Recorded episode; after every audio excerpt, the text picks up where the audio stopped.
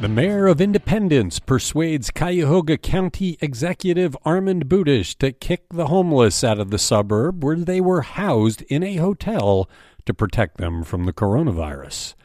The 101 mile towpath trail is finally complete after decades of work and planning, and the very contagious Delta variant of the coronavirus has arrived in Ohio, making vaccinations more urgent.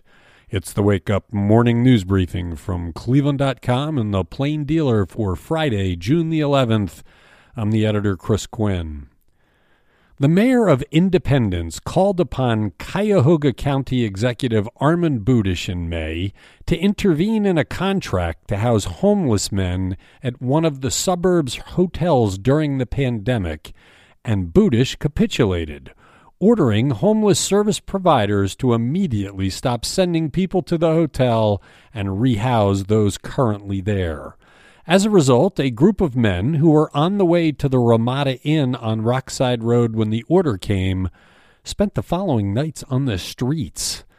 The decision to oust the homeless population from the affluent suburb has drawn the ire of advocates who say the city and county have chosen segregation and exclusion over compassion and have criminalized homelessness in a way that only deepens its trauma. The concept of using hotels to house Ohio's homeless emerged early in the pandemic when public health officials predicted COVID 19 could devastate the homeless. It was a creative solution that Governor Mike DeWine endorsed and encouraged throughout the state because it protected the homeless and helped hotel owners stay afloat. It worked, too. Cuyahoga County managed to hold COVID rates to just 7% among the homeless.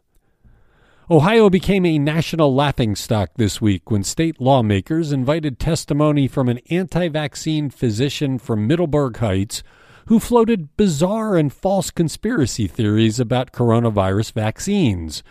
Dr. Sherry Tenpenny, an osteopathic doctor who says she's researched vaccine adverse events for 21 years, was widely mocked after she told an Ohio House committee that people could become magnetized after taking the vaccines, with forks and keys sticking to their bodies. Lost in the spectacle of this viral story, though, is the legislation that Tenpenny was there to support, a bill that a host of prominent medical experts and business groups say will put Ohioans' health at risk, hamper efforts to prevent deadly disease outbreaks, and destabilize the economy.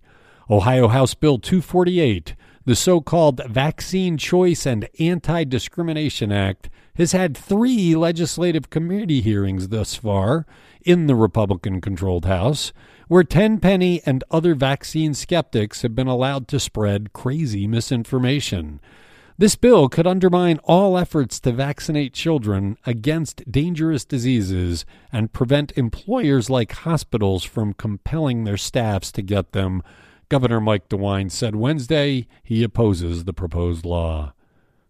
Decades in the making, the towpath trail is complete. Think about that. The final Cleveland link was dedicated Wednesday, marking the completion of the 101 mile towpath, which generally follows the route of the 1832 Ohio and Erie Canal south to New Philadelphia and Zoar and Tuscarawas County. The parts south of Cleveland were largely finished 20 years ago, but it took those 20 years and $54 million in largely public funding to complete the northernmost five miles. The heavily used trail serves a growing trail network connecting city neighborhoods to Lake Erie, downtown, the Cleveland Metro Park's Emerald Necklace, and the Cuyahoga Valley National Park between Cleveland and Akron. The more contagious Delta variant of the coronavirus is in Ohio. The variant has swept through India and caused hospitalizations in Great Britain to rise recently and has been linked to a small number of infections in Ohio.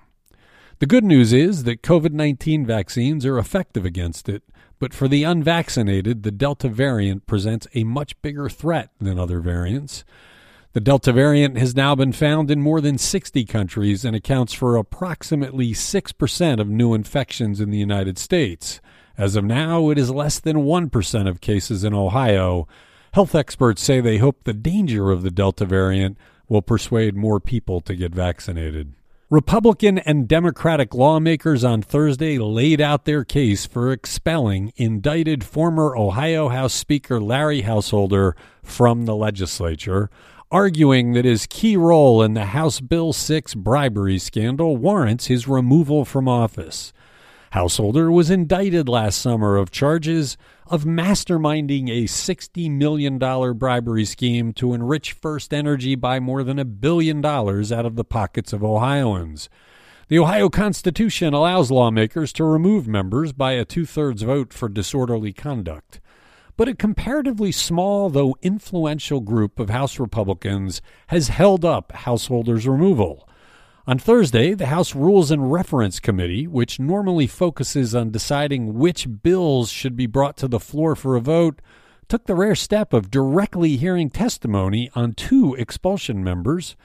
House Majority Floor Leader Bill Seitz of Cincinnati, who for unknown reasons has repeatedly defended First Energy and Householder, quizzed expulsion proponents at length in an attempt to poke holes in their arguments. When the hearing ended, House Speaker Bob Cupp said he has no timeline for dealing with the issue, which is what he always says when he's asked why Householder remains in the body.